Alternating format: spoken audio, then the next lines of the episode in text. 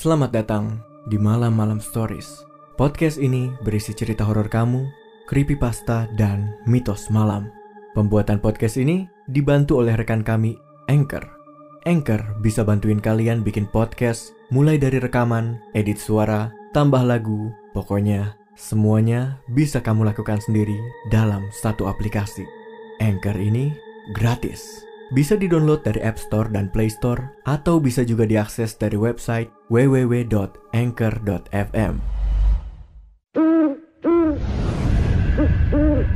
Malam-malam stories.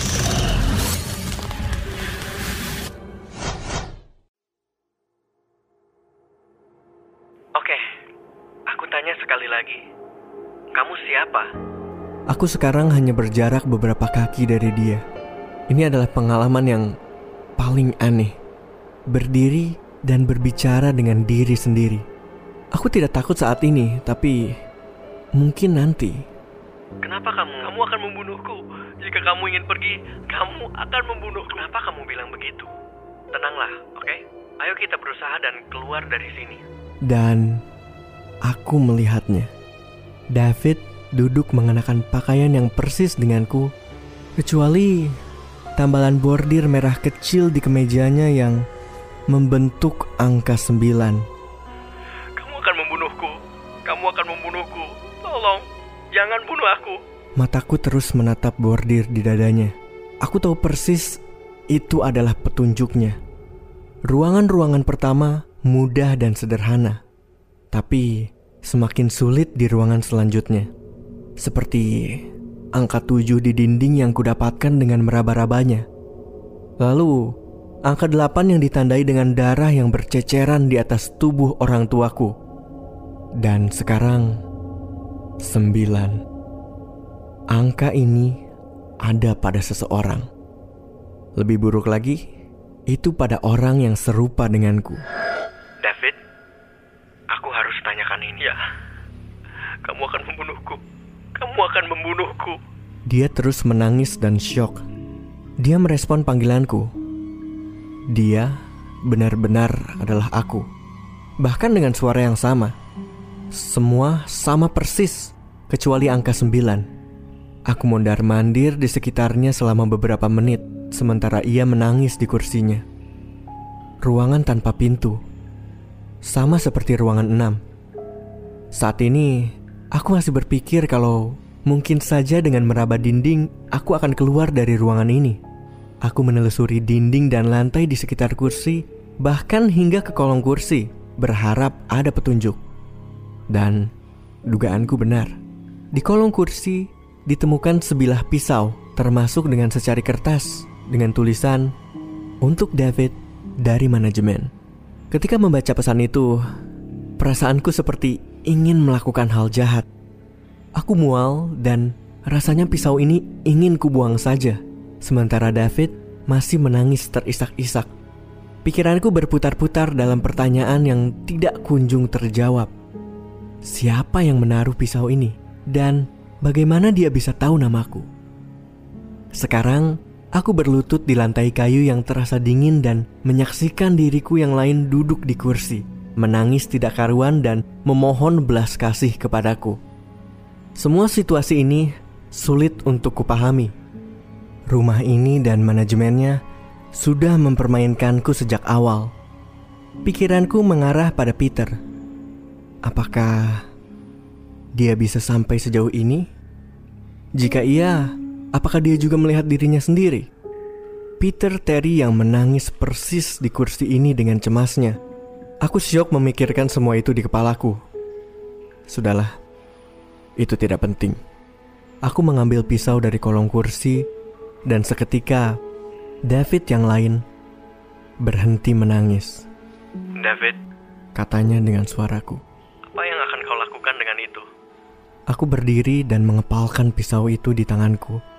Aku mau keluar dari tempat ini. David masih duduk di kursi dengan lebih tenang sekarang. Dia menatapku dengan senyum simpul. Aku tidak tahu apa yang akan dia lakukan. Entah tertawa atau malah akan mencekikku. Perlahan, dia bangkit dari kursinya dan mendekatiku. Rasanya aneh. tinggi, bahkan postur berdirinya sama persis denganku. Aku merasakan gagang karet di pisau dan mencengkramnya lebih erat lagi. Aku tidak tahu apa rencana selanjutnya. Punya pengalaman horor? Kirim cerita kamu ke www.malamalam.com. Punya keinginan bikin podcast? Langsung download Anchor dari App Store dan Play Store atau bisa juga diakses dari website www.anchor.fm. Anchor bisa untuk edit dan upload podcast kamu. Dan yang penting, Anchor ini gratis. Tapi, kupikir aku harus melakukan ini. Sekarang, suaranya terdengar lebih berat dari sebelumnya. Aku akan membunuhmu. Aku akan membunuhmu dan kamu akan berada di sini selamanya. Aku tidak meresponnya. Aku hanya menerjang dan menjatuhkannya.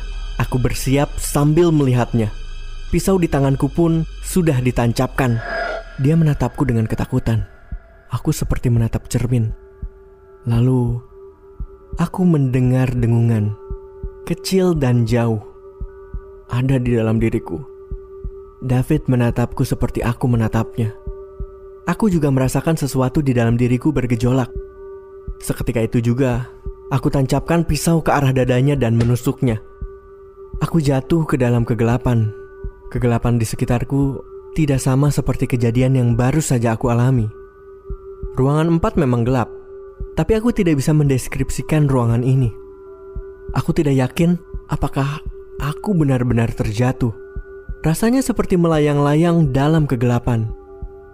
Lalu, rasa sedih yang mendalam datang menghampiriku.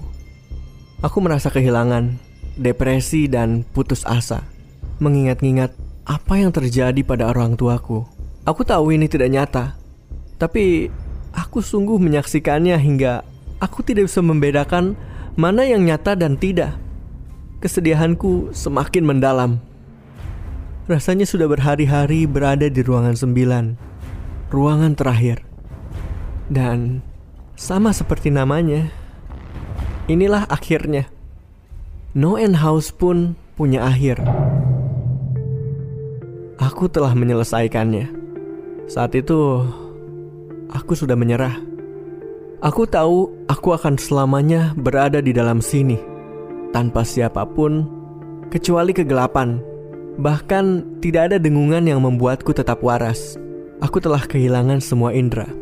Aku tidak bisa merasakan apa pun, apalagi penglihatan. Aku mencari rasa di mulutku dan tidak menemukannya.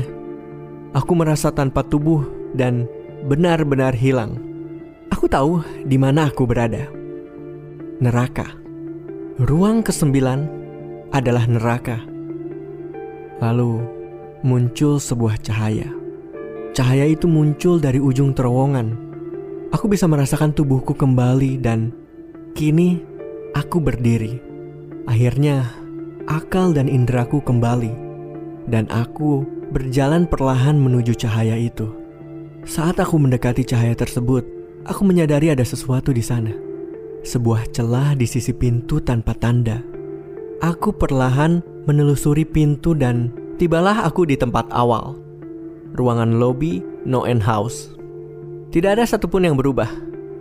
Masih kosong dengan dekorasi Halloween yang norak. Setelah semua yang terjadi, aku masih waspada. Aku melihat sekeliling tempat berusaha menemukan sesuatu yang berbeda. Di atas meja terdapat amplop putih polos dengan tulisan tangan bertuliskan namaku.